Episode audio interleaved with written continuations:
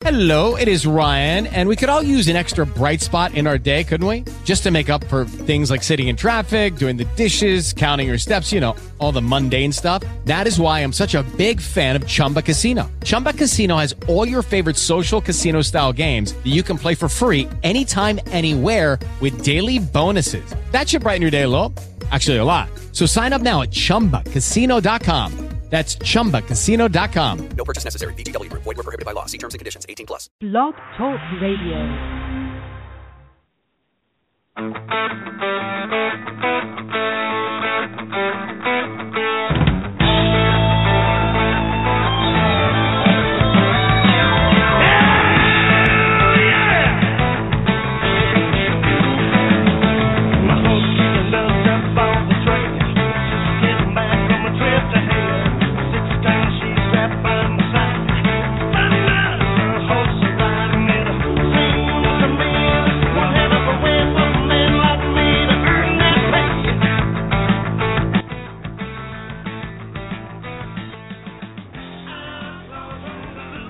Welcome aboard to this edition of History Today with your host, Paul Angel, managing editor of the Barnes Review, my co host, Dave Gahary, uh, American Free Press's web editor, uh, traveling journalist extraordinaire, and also the host of Who's the Bad Guy right here on the Overthrow Radio network at overthrowradio.com. Dave, I see we have a new host, hostess maybe, doing a new show here. I think we should give her a plug. Her Tara Beth, and she's doing a show called Harvesting the Truth. Uh, and she's getting some pretty good numbers there. What's the times on her show, Dave? That's Sunday night, eight eight o'clock in the evening Eastern time till And nine. she's talking. She's talking about politics and and other important stuff. What is what, what's the theme of her show? Does she well, yeah, well, that that's true. You know, she's talking about a lot of things, but I mean, I think that Tara Beth was ahead of the curve in a lot of ways because she is calling for, has been calling for, a return to the ideals of the Confederacy. And when she was saying this, you know, a few years ago, I'm sure a lot of people were scratching their heads and going, "What are you talking about? You know, South's going to rise again." Well, turns out that, yeah, we would want the South to rise again if we want to get back America. That's for sure. So the show, uh, as I said, is on um, it's on Sunday evenings around eight o'clock till nine, and harvesting truth. Let me uh, let me just tell you what um, what the program was about yesterday, uh, Sunday, July twelfth. Uh, she got into the latest attacks on Confederate history and uh, what supporting the rainbow flag really means. So, yeah, good stuff like that, stuff that we should be talking about, and we're not because of the elite and the mainstream media. Sounds like a great show. I encourage everybody to tune in. Well, listen, speaking of the Confederate flag now, uh, I'd like to talk just a little bit about that issue. Uh, we talked about it last week, we talked about it a few weeks before that, but I think it's a topic that bears constant repeating. When you say we want to return to the ideals of the Confederacy, I'm going to say what I think about that. You tell me what you think about that. But basically, uh, I will segue into this by saying that I'm here in Stafford County, Virginia, and uh, I live pretty close to the courthouse. And yesterday, as I was coming back from 7-Eleven to get my daily pack of cigarettes and five Mountain Dews, I saw. I'm about to have my teeth. You know, like that stuff. They keep begging me to stop drinking it. But uh, I saw a, a big rally right there in front of the courthouse, and uh, it's an old courthouse here in Virginia, of course, we have lots of Civil War history. Everywhere you set your foot, you might step on a minié ball or a Civil War button buried in the ground somewhere. But here was a sea of red and blue and a, and a St. Andrew's cross, and a lot of people just smiling and waving their flags right there on Jefferson Davis Highway, which I understand they're petitioning now to change. I guess it'll become Maya Angelou Parkway or or maybe Harriet Tubman. No, no, no, Er- no. Eric Garner or Trayvon Martin or something yes. around, yeah. Oh, and, and, and as another segue, I see that old Freddie Gray, the 24-time loser and of heroin heroin sales as getting the, the community center, I think it is named after him.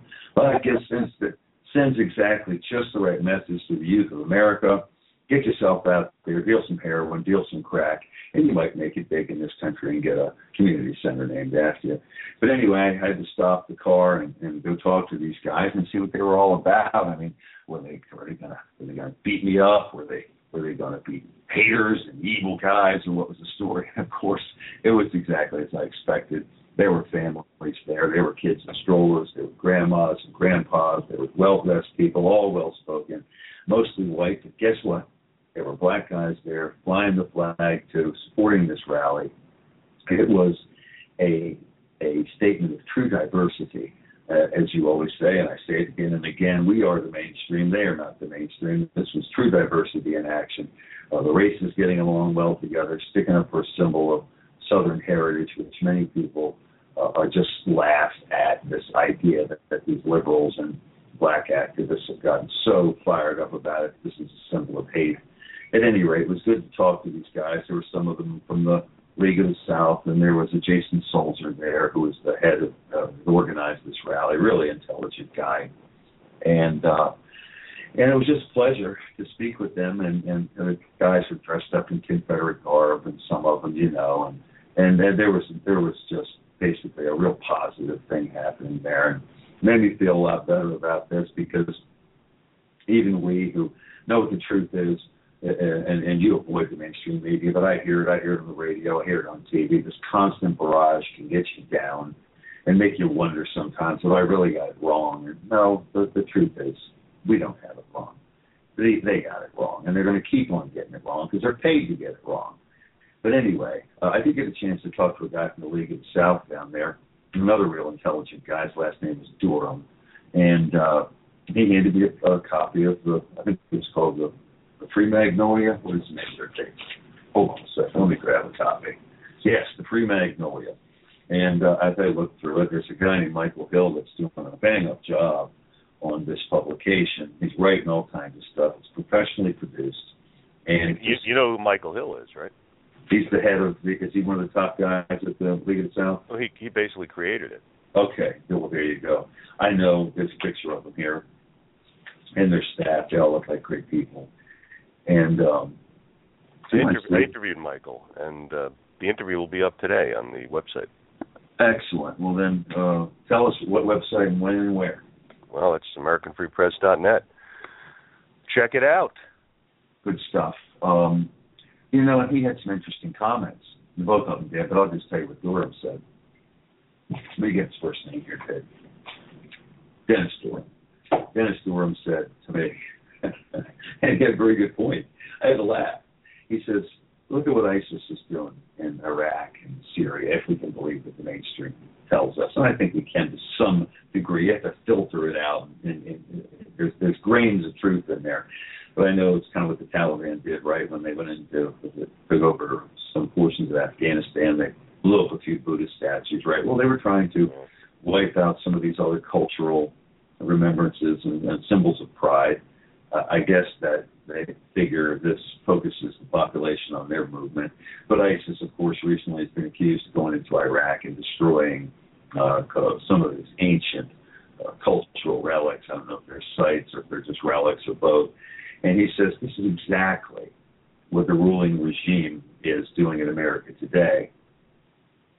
They are trying to wipe out our history, trying to wipe out the symbols that unify people and their cultural heritage. Here in the South, of course, that flag is means a lot more than just slavery, as these guys explained, as our listeners know, and you all know very well know. 95 to 96 percent of white people never owned a slave slavery was probably an institution that helped impoverish them. Uh, their jobs that they could have been doing. And so when you see that flag, they see that flag go up, they just really see a symbol of resistance to federal tyranny. And uh, what do I mean by that? Well, when the when the war started, these guys in Virginia, we, we were, uh, I mean, there was troops going north and south, north and south across this whole state during the whole war, and um, these guys didn't want a foreign invading force on their state's soil, and this is what most of these guys were doing. That's why they enlisted. That's why they fought. You think a guy from Alabama came all the way up here to Virginia to fight, so his rich plantation owners, who he probably never set foot in one of these plantations or sipped the mint julep on the front stoop. You know, he had never even really benefited uh, for the most part from the institution of slavery. You think that's why he came to Virginia to help the Virginians fight the Union? Absolutely not. He came up there for the mint julep. I would. Yeah, well, we don't we don't serve mint juleps here. We ours with Mountain Dew. Well, that's today. I'm sorry. Wait, well, wait a second. First, let me say that Chris Petherick has joined us. Oh, good morning, Chris. How are you doing? Hey, I'm doing well. How are you guys?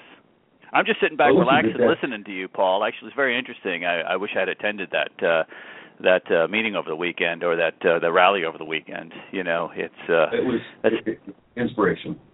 I've seen a lot of that lately. You know, there's a lot of stuff on social media where people are putting up Confederate flags, and uh, um, uh, and uh, you know the whole thing is heritage, not hate, and uh, and you can appreciate that. You know, as people are trying to take back the message on it, because uh, you know the message so far they've been shouted down. It's been you know you're a traitor and uh, you're a traitor to the nation if you if you like the Confederate flag and uh, and you support a uh, a legacy of of hate. You know, going back to the days of slavery.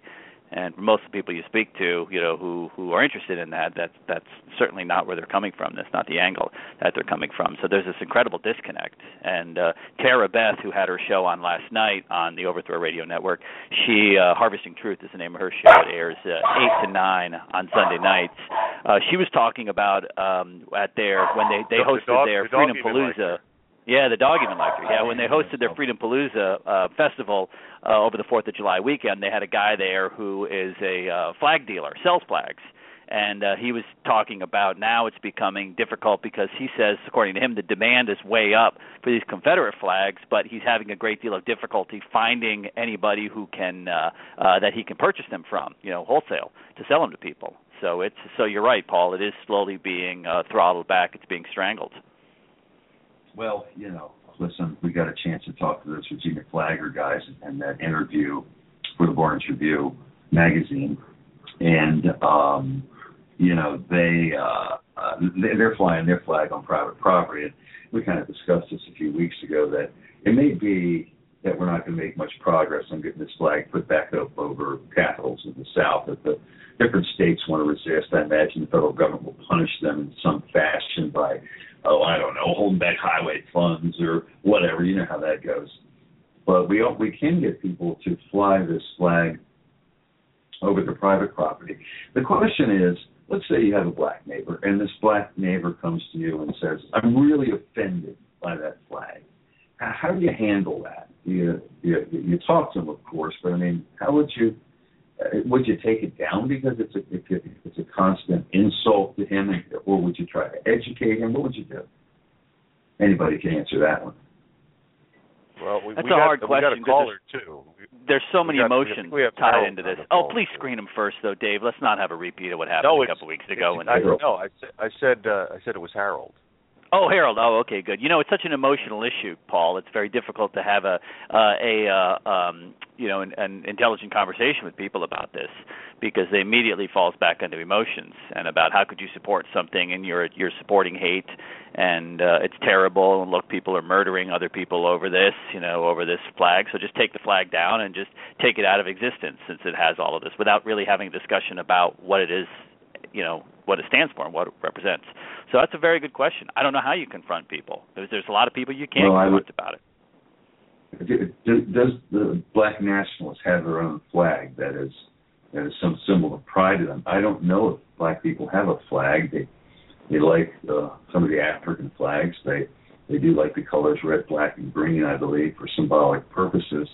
I mean, maybe you tell the guy to go and buy him a buy him some flag he likes and tell him to fly his flag, and you're not offended by it. I don't know. At some point in time, we do have to live with our neighbors and have uh, and love our neighbors. It's according to the Bible.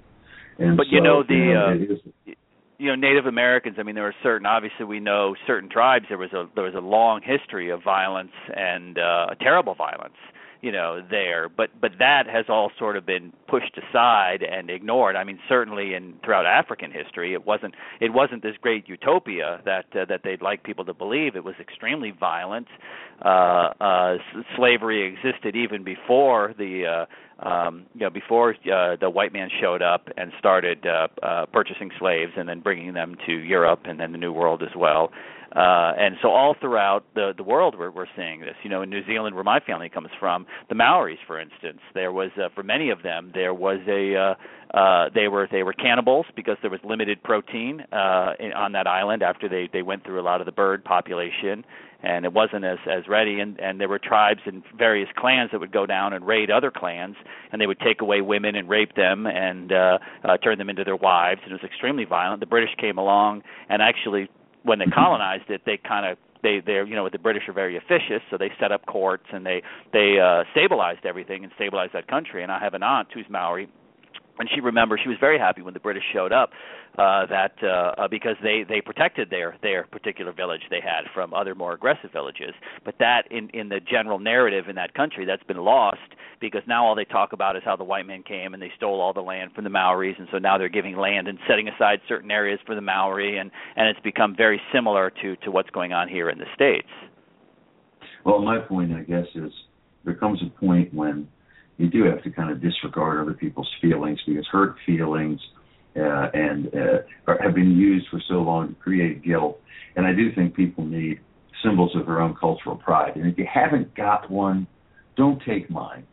And so uh, it's it's it's a it's a sad thing when people don't have some some unifying symbol uh, of their own culture to, to fly with pride or to display with pride. Why don't you bring Harold on there and see what he's got to say? All right, let's bring Harold on. Yeah, Harold, good you out morning. there? I'm out here. Good Morning, morning to all of you. Hey, listen, I Thank just you, wanted to say this that people need to grow up a little bit. You know, these people who want diversity are going to have to accept diversity. And if they don't like it, well, I guess that says more about their level of hypocrisy than anything I can think of. Well, that is so true. That is so true because um, now we're we we can fly the rainbow flag in our yard, and we could probably fly the flag of uh, uh, Robert Mugabe over there in Zimbabwe, right? This mass murderer, Yeah. and, and and but we can't fly the Confederate flag, and, and it's, it's hypocrisy, and it seems a little bit of jealousy too, because we have these these these symbols. I wonder what really is running through through the mind of the black guy who was offended by the flag. Because listen, uh, yeah, it, it was it was amazing when I was listening to this um, uh, the, the the celebration, the taking down of the, the Confederate battle flag of the South Carolina State House. And so we saw a very solemn ceremony in which two white cops in, in, in almost a military like uh, uh, uh, ceremony very slowly and very solemnly took that flag down, folded it up, rolled it, tied it. They handed, handed it to a black cop. And so he treated it with respect because it is it is state property for crying out loud. But one of the black commentators I was listening to said, "Oh, this is ridiculous! All this respect for this flag. I, I, just don't get it. This is just a flag of hate and all this." But he says to, he says that guy should have dropped the flag on the ground. And I'm thinking, wow, there's a level of active activism in, in, in this country where they're really juicing up the black population to really believe that this flag isn't something that it really is. And you mentioned that, Chris. You said there's a real disconnect here, and that's what you saw when you saw this black cop take that. Uh, he, I think he was a state cop. I'm not sure. It was an honor guard or some type. Take that flag very respectfully, and here his his you know co-racialist is telling him basically that he'd done it. He'd let it fall on the ground and probably stomped on it. And you know uh, they asked. Uh, excuse me, I want to say something else about Harold's point. Here we have this guy who shoots nine blacks in a church. Okay, fine. And then we have allegedly. allegedly. And then we have a, a black guy who tortures to death. We've mentioned this before. This Greek family, right, for hours and hours. Now we're supposed to show forgiveness and tolerance for this uh, black fellow, poor black guy, grew up with racism, grew up with hatred around him, uh, the the, uh, the the hatred that uh, of blacks by whites that, that unifies the black race, constant racism. Please forgive. And he came from poverty, which I don't even know if it's true.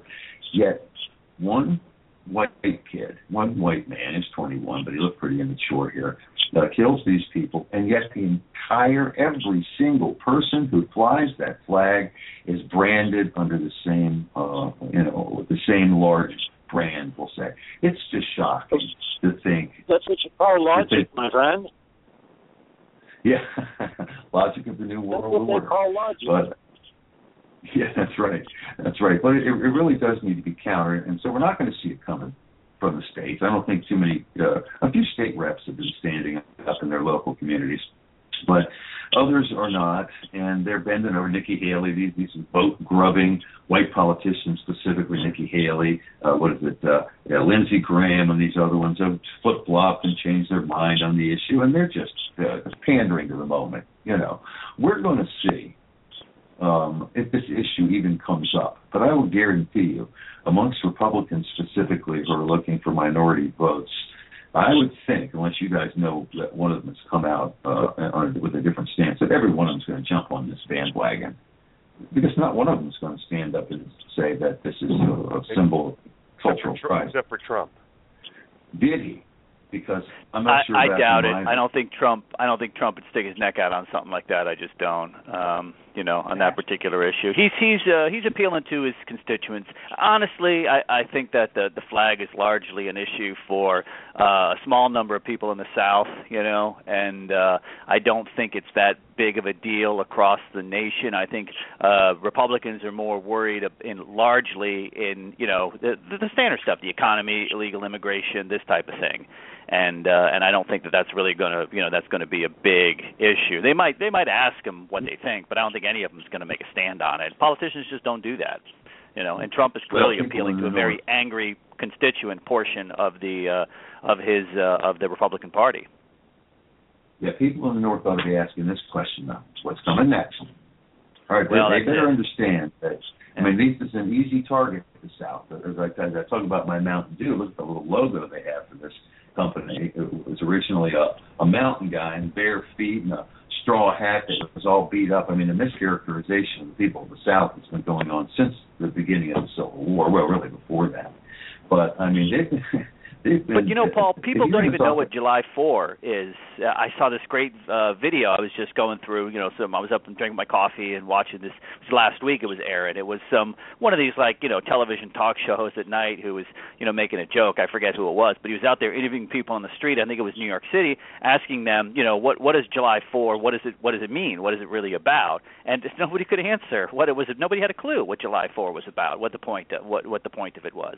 So to, to go in there and, and expect people to have a, an understanding of the nuanced, complicated history of uh, of the Civil War and what it was about, I mean, it's just it's ridiculous. It's it's just not going to happen today for the overwhelming majority of Americans. You wanted to say something, Harold?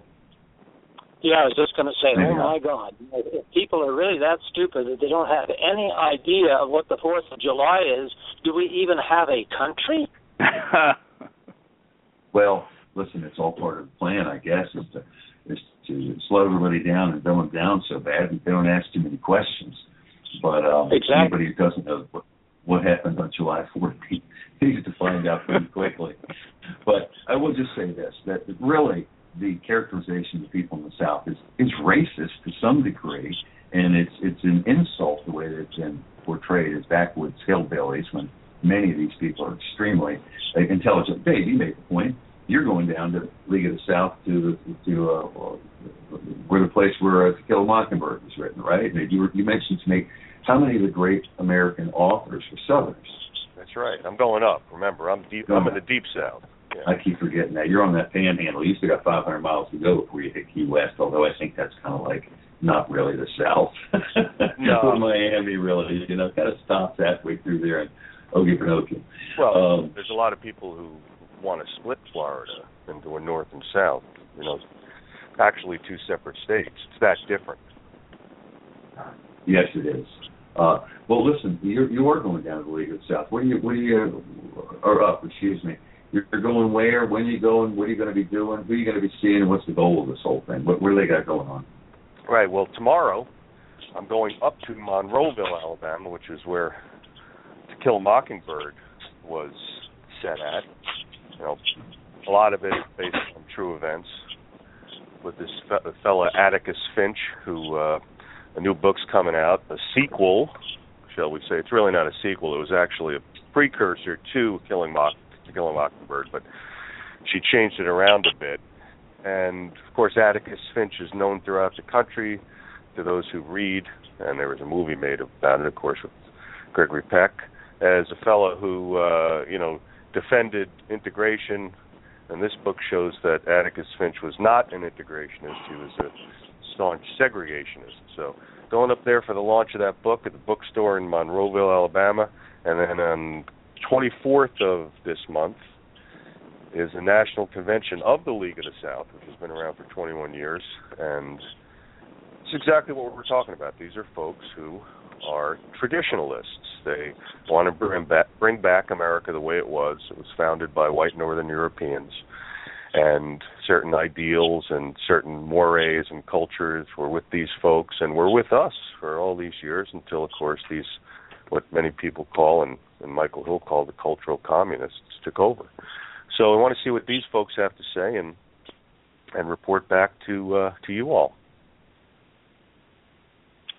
Well, I'll tell you guys one thing. I've I've never flown the Confederate flag, but I'm going to just for the heck of it.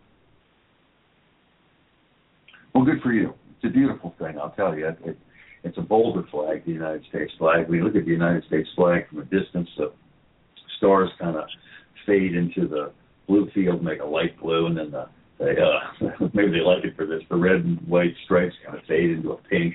Hey man, I like the American flag, but the the, the Confederate flag is a bold flag, and it's a uh, they had them out there too. Of course, as we we discussed on previous shows, there's multiple versions of that gorgeous flag, but it was just good to see those people out there, and uh, and and and, and so many of them well behaved. Of course, as as we rednecks like to do down here when we go by and we want to show support, we don't honk our horns. We put our cars in neutral and then rev them up really high and burn out the motor. so there was a lot of that going on. But uh, anyway, so I, I suggest people take a look uh, at what some of the photos we got of, of these people that were there. We're going to be posting them later this week, I imagine, on the American Free Press website. Well, is there any other comments that anybody would like to make on the flag? Because if uh, when we're finished with this, I am going to kind of jump into a, a discussion for the time we have left of a completely different subject. You know, Paul, It's Paul, Just one comment. Sure, go ahead, Harold. I'm sorry, I didn't mean to interrupt you. No, that's fine. It's no problem. Uh, I just wanted to say this. I think there's going to be a backlash on this. I think what's going to happen is that a lot of people are going to say, "Oh, we can't fly that." Well, I'm going to fly it just because I can. And I think I think sometimes these people that try too hard to destroy things will find in the long run that there is a backlash. Uh, you know, I let agree with you. I- say that before, Chris, I want to cut you off because Sure, I want no to give you the last word on this because I Yeah. think you're going to agree with me. I don't agree with Harold. I don't think there is going to be a backlash, at least anything significant. There was a story yesterday: Confederate flag supporters rise up to defend embattled symbol, and supposedly here we had 4,500 people turned out for this Florida Southern Pride ride in Ocala, 1,500 vehicles. But I just don't see enough people across the country really giving a hoot and a holler, much like you said, Chris, about how these politicians really don't give a darn. I mean, it's like flyover country in the middle of middle of the United States, right? It's something that uh, only a few people care about. So I, I I would have to disagree with Harold. Chris. Yeah, I think uh, it's gonna it, it you know in in in the you know the, those few states down there in the south where it matters it's going to continue to matter and those people are going to fly their flag no matter what uh no matter what anybody says and they don't they just don't give a damn about it.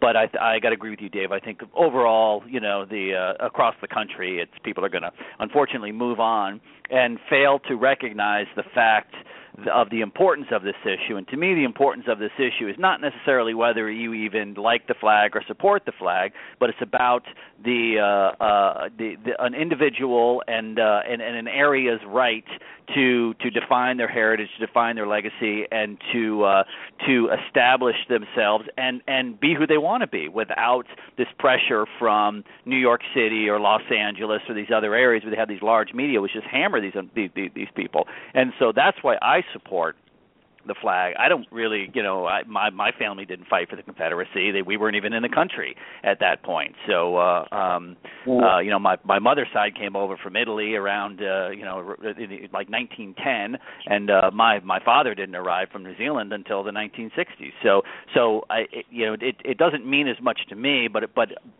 we have family down in the south and it means a tremendous amount to them and their heritage. And they still are people you know they remember their grandmother telling stories about what it was like you know and uh, and what it was like for the confederacy. So so i respect that and i think the rest of the country should really respect it because yeah like paul said he, today it's the flag what's next? You know what's Yeah. what's going to be what are they going to go after next Well, I agree with you, Chris. Well- You're absolutely right about that. We have one guy locally in one of the local towns up here in northern Idaho who actually has a replica uh, a vehicle, the General Lee, and he drives it around every once in a while, and everybody likes it. That's pretty funny. Yeah, I was Yeah, with a lot of kids talking. I I heard a, I heard an interview with a Black guy the other day who said uh, he loved the, the, the General Lee. He always wanted the General Lee as a kid. He made models of the General Lee, but every time his father would find him, he'd say, "You can't bring that Confederate flag in his house." boy." you know. And the poor guy Cooter, I guess that's his name, right? Cooter. I, I never saw the show, I have to admit, but he's been um, pu- pushing forward, and he's uh, selling his own his own memorabilia and everything else, doing what he can, uh, can and trying to become a little spokesman of this. he was a congressman I i, do believe- believe yeah cooter he was Yeah, the he was the uh, Yes. drove the tow truck Yes, that's correct. Oh, is that right? Okay. yeah he That's drove the tow truck i remember Yeah, no, there was probably a, tell me there wasn't a characterization of a particular Southern cop. Don't Southern cops also? That haven't was Roscoe P. of- That was Roscoe P. Coltrane. He was the uh he was Yeah. the uh, yeah, yeah, he was the the the, uh, the Well, you know, bumbling oafish cop. Actually, he was, and he was always frustrated. But I forget the guy who was underneath him. He was the the deputy. He was the one who was kind of the bumbling oafish uh, uh, cop. I guess my point there is that here we have a characterization of white cops today as being brutal and uh, racist, right? And and it, it's kind of a continuation of this character caricature of Southern cops too. I mean, listen, I'm telling you that it, it, when you when you lie long enough about people, it, it, it sticks. And so, it wouldn't surprise me if, if, if black kids growing up, if they see um, uh, the, the old uh, editions, the reruns of the Dukes of Hazzard, probably think it's a, a History Channel program. Okay, so at any rate, the, they they might they might think it's actually happening live. I mean, that's how stupid they are. They don't know what July 4th is. They don't know who the president is. They can ima- you can imagine that they can imagine it would be anything. Well, pretty much. Well, listen, Joe, I'm going to get the last word on this. I'm sorry, it's my show, ha ha. But uh, I think Ah. Yeah, yeah, that's good too. Or you or you disconnect. Right. But I think Harold is partially right, and I think you guys are partially right. I think it, it depends on. There will be. There's already been a little pushback. We haven't seen Confederate flag rallies here, and and and it, getting parents to discuss stuff with their kids. This is what I always say: that education is the cure for just about everything. Real history is the cure. Knowledge and truth are the cure. And so it is opening up the chance for people to talk about something that we never thought we were going to have to talk about. The history of the flag, the pride of the Confederacy, the resistance to federal tyranny, the history of the United States. I mean, we were talking about the Morrill Tariff back uh, in our last program briefly. But in 1832, they slapped the South around pretty good. With, uh, uh, and I believe the way it worked was like uh, was this: the northern industrialists were uh, uh, ma- manufacturing goods at a, a very expensive rate. So a southerner really who uh, a good vast majority of these southerners, when as well off as the city dwellers, I believe, were buying these products that were uh, brought in from uh, England and France. Uh, the North decided they were going to tariff these goods, and we always, at the American Free Press, and a lot of nationalist groups love tariffs because it punishes the importer and helps you buy American. And they were going to force these Southerners to buy American, even if they couldn't afford to buy American.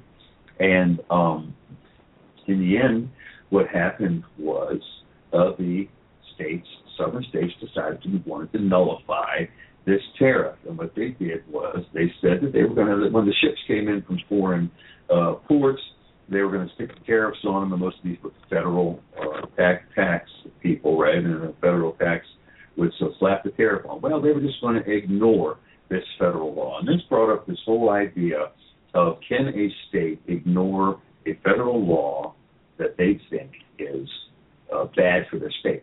And this is happening today with this illegal immigration stuff. States tried this nullification angle, and by the way, what the Southerners do is they just let the ships come in, didn't apply the tax, or they applied the tax at a much lower rate and let their Southern people buy these untariffed goods. But here we have Arizona, who has determined that some of these uh, federal immigration laws either aren't strict enough or they can do a better job themselves, and they've tried their own form of nullification. And it, we've seen now what a strong, overly invasive federal government will, will do. It just passes a law that says we don't care about your state. We don't care that you're the ones on the ground who really know about what's going on here. We're just going to make our law, and you're going to stick to it. Question is whether or not this is ever going to uh, resolve itself. And in the end, what the nullification crisis was Andrew Jackson, a funny guy, uh, a great president, but he did not believe that the states had a right to secede, and he was going to crush them. And uh, Buchanan, of course, was truly a Southerner, I believe, and a Southern sympathizer. And so, uh, and maybe it was James Calhoun and Clay were, were uh, very prominent at the time. As a matter of fact, I think it was John Quincy Adams, right, the, the second son, John Adams, John Quincy Adams was president, and Calhoun was his vice president, ended up resigning and wanting to be Jackson's vice president, and it was very convoluted. But in the end, it got kicked down the road to the to the, the 1860s, and the same incident, the same set of circumstances, was what actually led to the Civil War.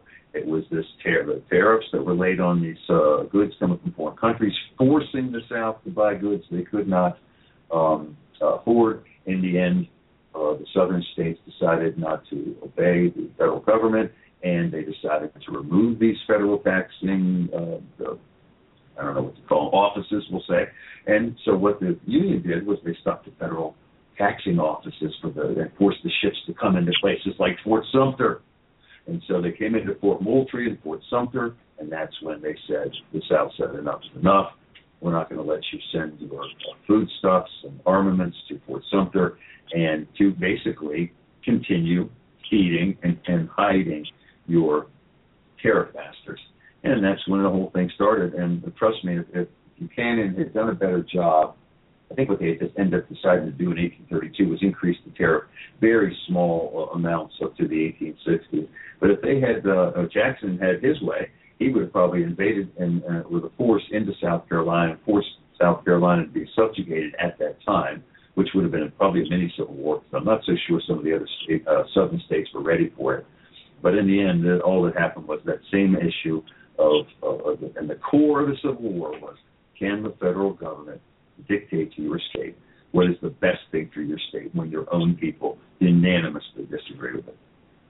At any rate, I think there's going to be a little bit of a backlash. We'll see how long it goes on. But I think if the backlash is, is education and a cultural discussion, and if it's even discussing it with your neighbors of any race, creed, or religion, then that's fine. Uh, these guys at this rally yesterday were 100% convinced that this was a wedge into an attack upon the last devout area of the country. They believe the South is the last truly unanimously Christian area, and that this was uh, an attempt to get their Bibles, their guns, and now their culture. So we'll see what happens. I think we should stay on. Hey, thanks thing. for on the show, uh, Paul. Appreciate it. Uh, no problem. Thank you, Harold. Now let's uh, let's jump to later. I'm sorry, I didn't hear you. Okay. He let's- said, "See you later." That's all. Oh, very good. All right. Well, listen, listen. We're going to talk about a completely different subject for the next 20 minutes of the show. I got to tell you, Chris, I'm way behind on this paper, so we're just going to stick it out here for an hour today. But one of the subjects that's of great interest to me is ancient mysteries of the Americas. And of course, several programs on History Channel have popped up recently, and there's been a great increase in this subject. Some of the, the claims uh, about ancient visitors to the Americas are kind of outlandish, but a lot of them are true. And one of the places where we've looked into uh, inexplicable mysteries of the ancient past is in the American Northeast. They're all over the country, but that's going to be kind of the focus of the remaining portion of our program today. And one of these is these mysterious megaliths of New England.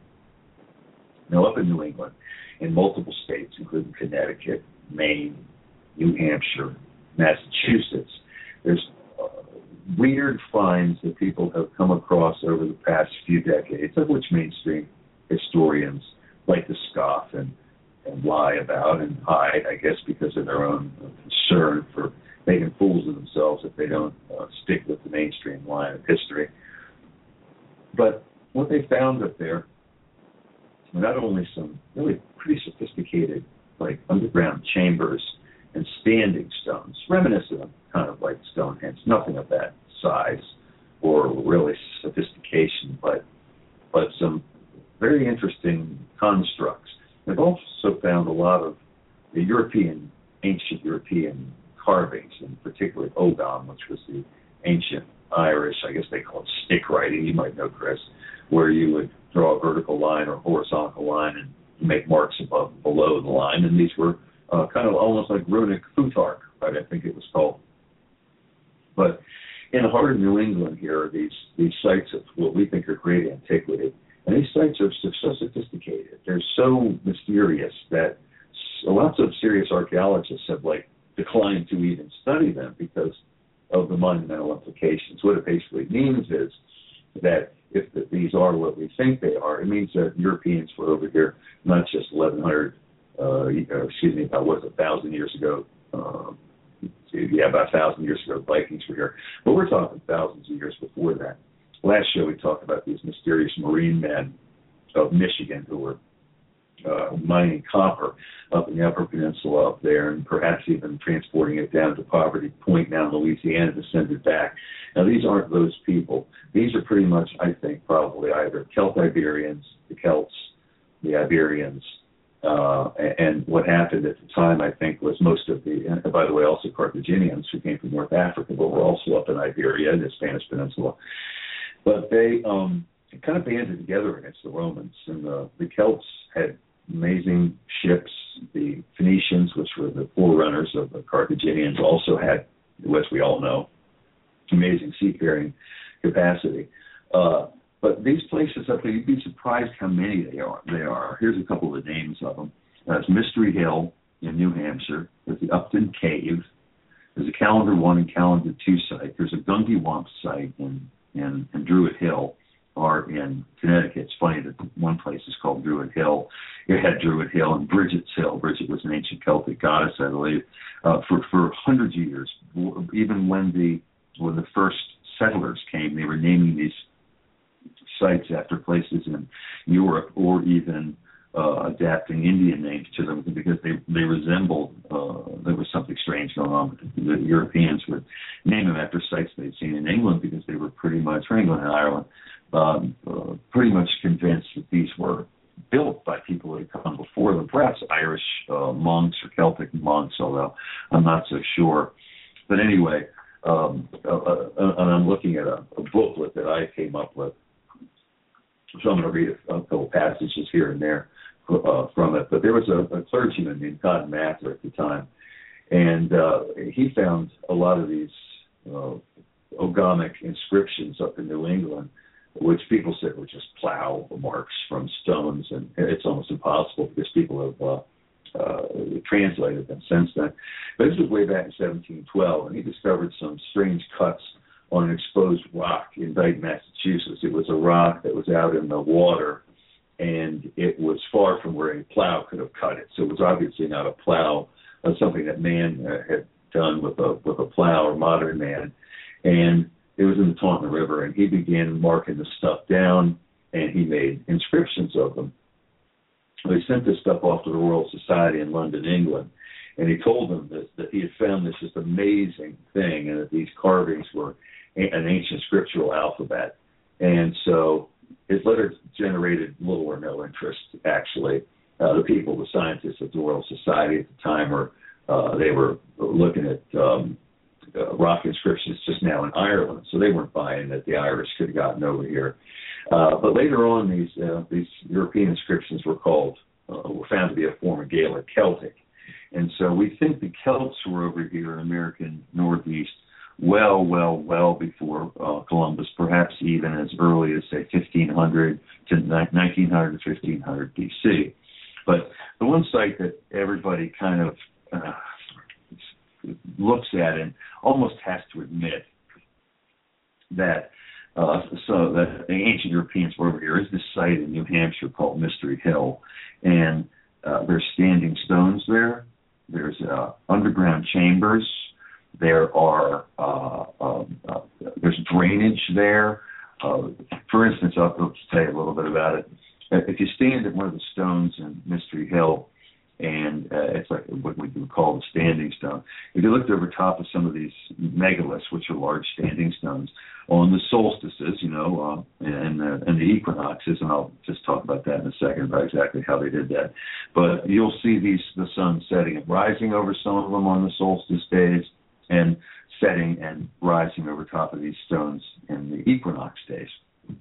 For those who don't get it, if you take the year and you make a circle out of it instead of a straight timeline, uh, you would divide the year into four quadrants. The, let's call the northern the northern uh, it's a cross through the middle of a circle. So the point of the northern cross would be say the uh, the June solstice. This is where the day you have the longest day of the year, and after that point the days get shorter.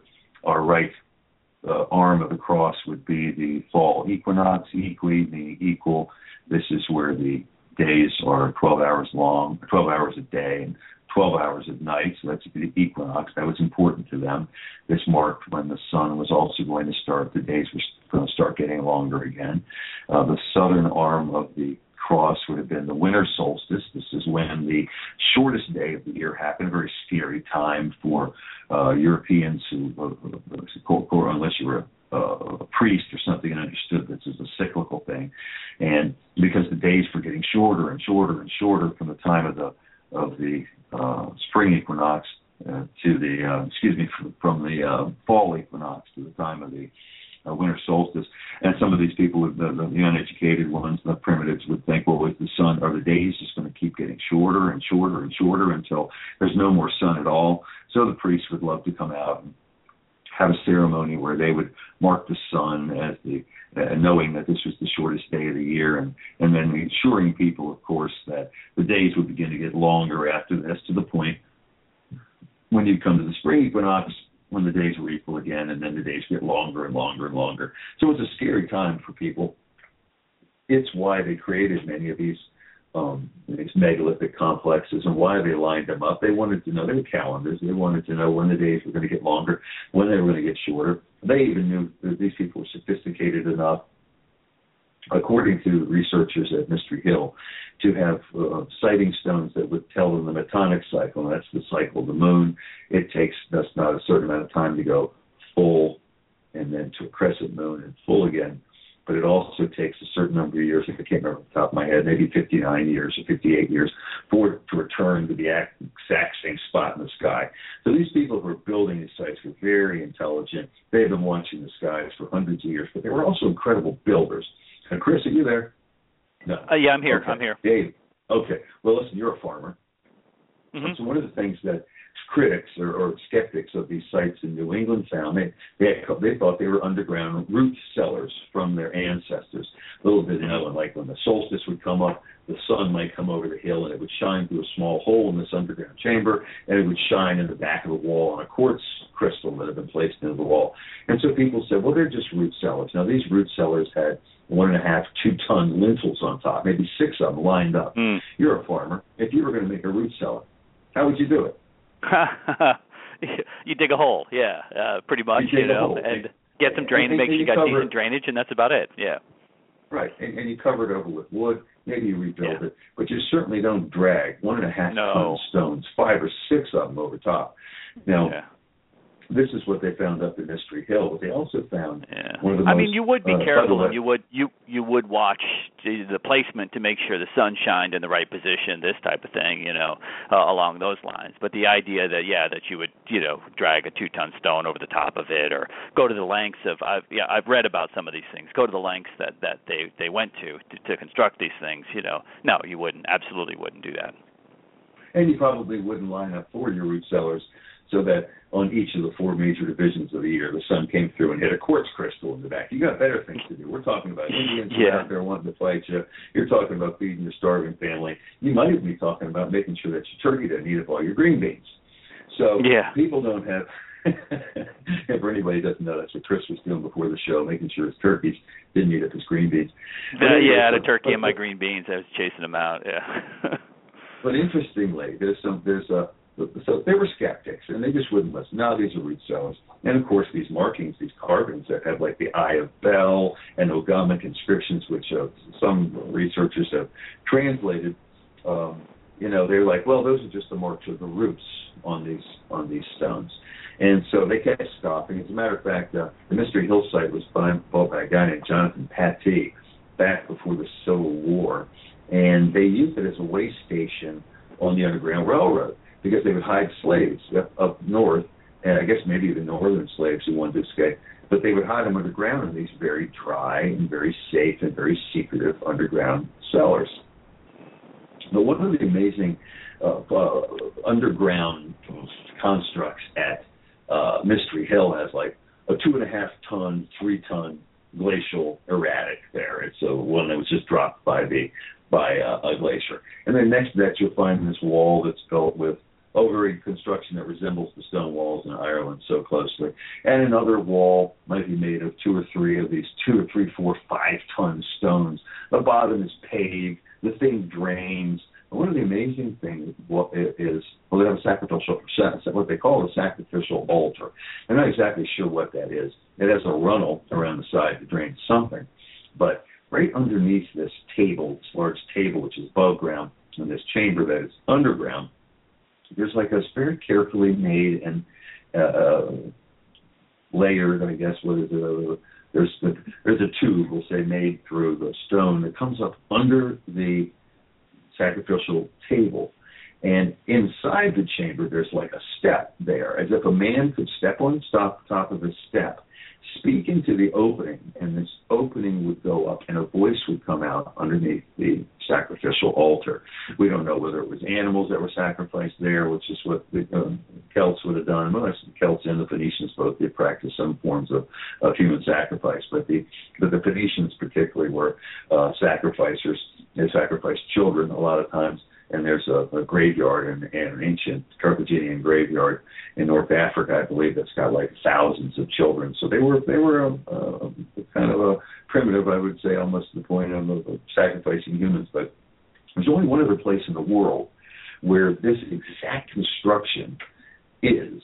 There's no way, by the way, that American colonialists did this, that American Indians did this. I mean, why would you go to the trouble of all this uh, all this work and make this tube to come up underneath the sacrificial um, altar. Uh, there's only one other place in the world where this happens, and that's on the islands of Malta. And Malta, too, of course, is extremely uh, famous for its massive megalithic structures, very much related to this. So they're not sure. Maybe the Maltese people, whoever was in Malta, uh, had had been able to sail here or come with. Who knows? They may have come together. As I mentioned, the Phoenicians and the Celts were hanging out together. The Tartessians were there. This was a group on the west part of the Iberian Peninsula. Yeah, even Semites came. Some Jews allegedly came. I don't know if they were Jews at the time or they were called, what were they, uh, Hebrews or whatever. I mean, you had to have bookkeepers. And so they may have all come together at the time. So you're finding all this stuff and and and and everybody's denying that it's that it's ancient. But if you look at this, if you go online and look at pictures of the Oracle Chamber, I believe they call this one in Mystery Hill. There's absolutely no doubt. You'll be convinced. But there's also beehive tombs up there. There's like long um, tunnels that go into underground chambers in, in several of the states. They look a lot like Newgrange. You remember Newgrange? That's that massive burial mound. I think it's in I think it's in England. I better be right about that one if I'm going to be talking about it. But when the, the solstice um, uh, sun sets or rises. It comes through this long chamber and hits again either quartz or garnet in the back. And it was a real it was a real show, I would imagine, when the when the um, uh, events would happen. And of course, it could very well have been the people who built Stonehenge got over here. We're not 100% sure.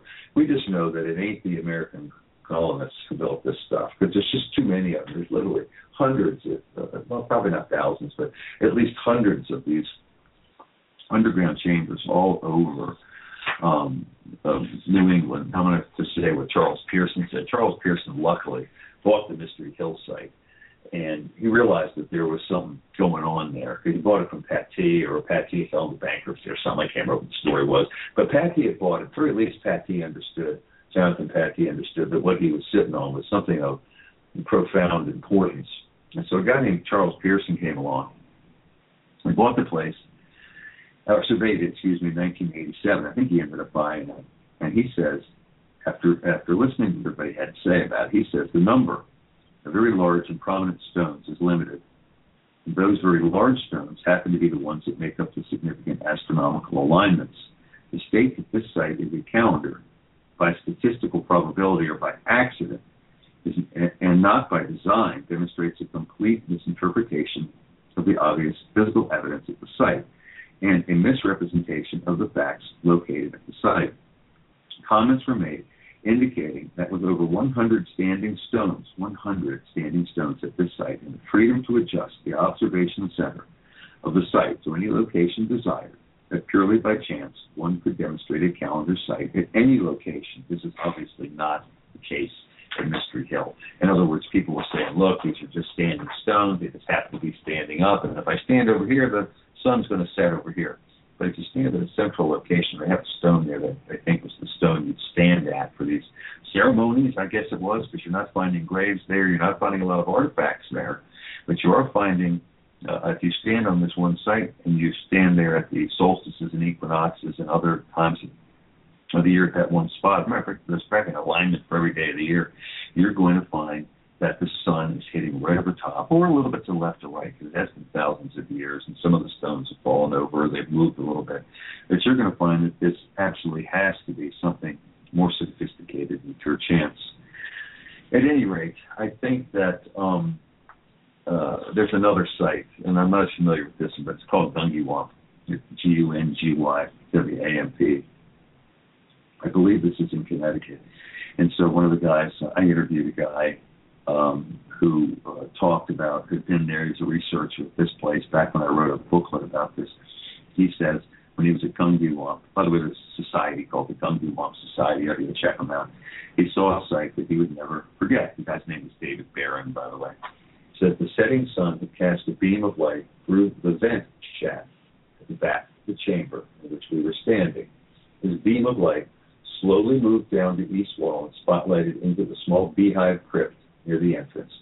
This stone-lined tube was designed precisely to permit the equinoctial sun to fully penetrate the chamber's dark interior for only two days of the year, March 22 and September 21. Those are the equinoxes, of course. The high density of garnet in the stones at the back magnified the intensity of the sunlight entering the chamber. It certainly acts as a predictable calendar, even now.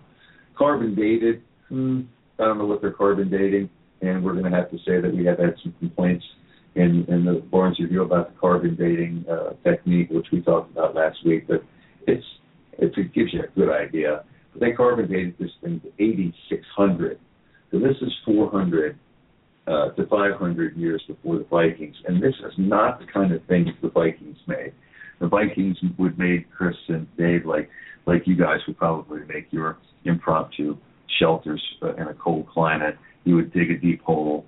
You would place sod or timbers over the top. And so this is just not a kind of a Viking construct. At any rate, there's mounds up there. I heard a lot of stuff from a lot of people after we published these articles that uh, they had seen odd things in their own hometowns, and we started getting um, uh, pictures of stuff coming in. And one guy, I can't remember the name of it. I think it was it was a beehive tomb. I wonder if I've got a picture of it in this thing. But the thing practically just spoke for itself. And um, let me see if I can find that thing. By the way, you ought to go online and check out Mystery Hill as well. And they have a, a drawing of this amazing uh, construction. It's a massive site. I think it's 20 acres of of stuff.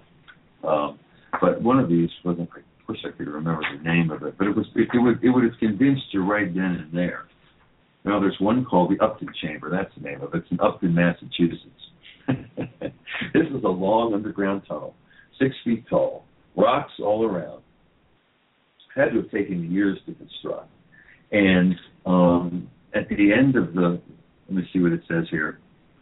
The building techniques used in this chamber are extremely sophisticated, most definitely neither American Indian nor of Viking design, but closely resemble stone constructions of religious sites in England and Ireland, the British Isles. So at any rate, listen, we're we're almost out of town. I wish I could have talked more about this and made it a little more interesting. It was a little drab compared to exactly what the true history of these amazing megalithic mysteries are.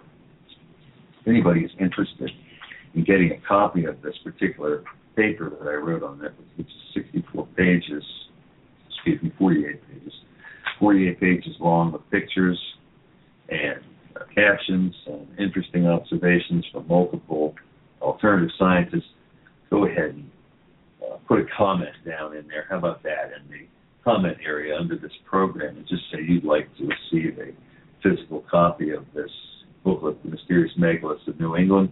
Leave your address, or maybe not. Maybe leave your maybe leave your give them your email address. Yeah, maybe you're right. People don't want to put their own email address in the comment box. Mine is angel, A-N-G-E-L, at H-I-S dot com. That's angel at his dot com. Put radio.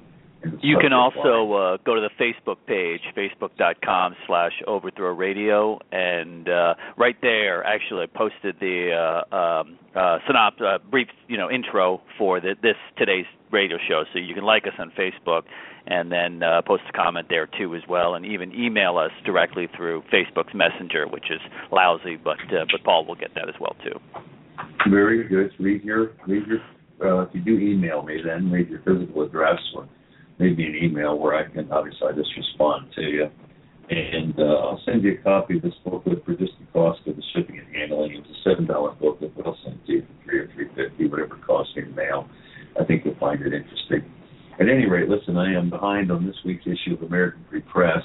I worked all weekend on the Barnes Review, editing our next issue, getting that together. We've got some great stuff for both of these publications. American Free Press is AmericanFreePress.net. Barnes Review is BarnesReview.com. Uh, we're in the midst of revamping our Barnes Review website. I think everybody's really going to like what's going on there. It's not quite up yet, but it will be in the next week or so, I do believe. Uh, we encourage you to fly whatever flag you want to fly. Remember your cultural history. And I'm going to thank both you guys for being on the show today. Uh, didn't get the chance to say much in that second half an hour, but that's okay because that's what I do. At any rate, uh, tune in next week, Monday, 10 to 12, History Today. And for now, I'll say see you then. Bye bye now.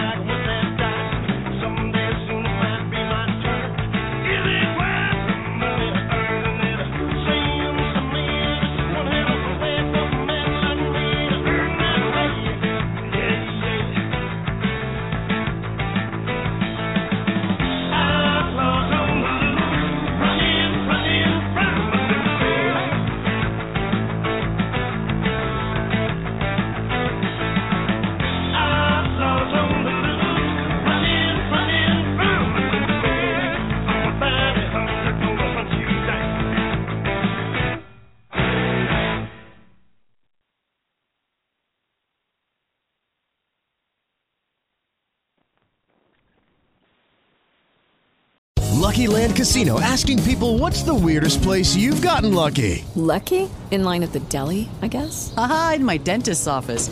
More than once, actually. Do I have to say? Yes, you do. In the car before my kids' PTA meeting. Really? Yes. Excuse me, what's the weirdest place you've gotten lucky? I never win and tell. Well, there you have it. You can get lucky anywhere playing at LuckyLandSlots.com. Play for free right now. Are you feeling lucky? No purchase necessary. Void where prohibited by law. 18 plus. Terms and conditions apply. See website for details.